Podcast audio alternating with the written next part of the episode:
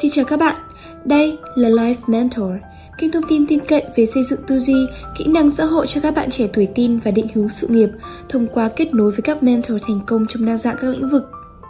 Và ngày hôm nay, xin mời các bạn hãy cùng lắng nghe một chia sẻ cực kỳ hữu ích đến từ dự án Life Mentor nhé. Vay nợ mà học, chứ sao nữa? Sau khi mình viết bài về đừng đại trà, có mấy bạn comment, inbox cho mình Đại ý rằng các bạn nhà có điều kiện thì mới đi làm các công việc cao sang được chứ. Còn nhà nghèo thì phải làm các công việc kém sang chút, Nhưng có tiền ngay.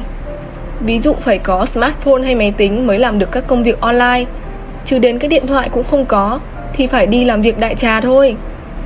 Nên mình lại phải giải oan cho cái chữ nghèo bằng một câu chuyện này, Để các bạn thấy là Nếu vẫn còn có thời gian lên mạng được comment được Thì không nghèo lắm đâu. Vậy còn giàu hơn trăm lần nhân vật sau đây nhé nhá. Ngày cấp 3 mình chơi với một bạn lớp bên cạnh. Bạn học giỏi cực kỳ. Hãy gọi bạn là Lâm đi. Ví dụ như thế. Sau này Lâm đỗ vào trường Bách Khoa.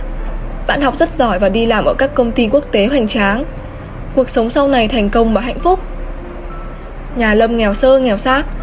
Thật sự chưa thấy nhà ai nghèo như vậy luôn. Bố mất. Một mình mẹ bạn đi buôn bán lặt vặt đủ thứ nuôi năm anh chị em, mà lớn nhất là bạn Lâm. Bắt đầu bước vào đại học.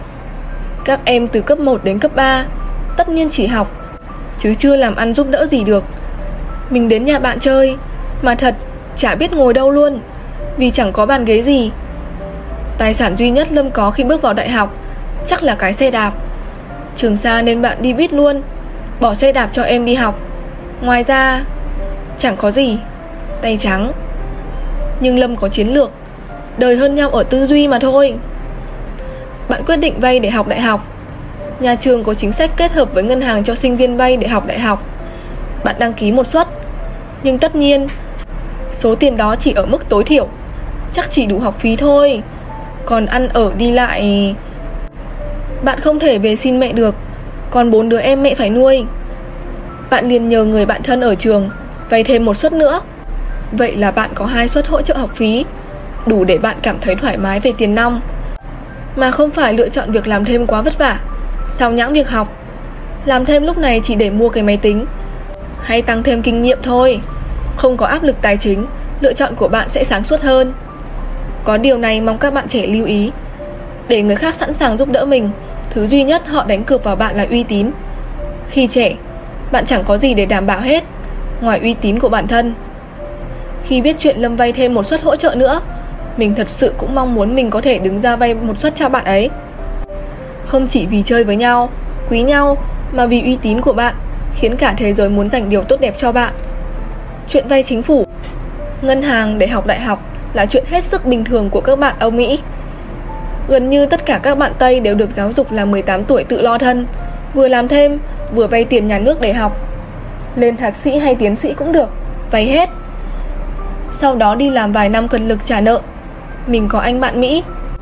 Con gái 6 tuổi rồi anh mới trả hết nợ học đại học. Nhưng châu Âu thì học phí rẻ hơn, Nhiều việc làm cho sinh viên, Nên 1 đến 2 năm các bạn trả nợ được hết rồi.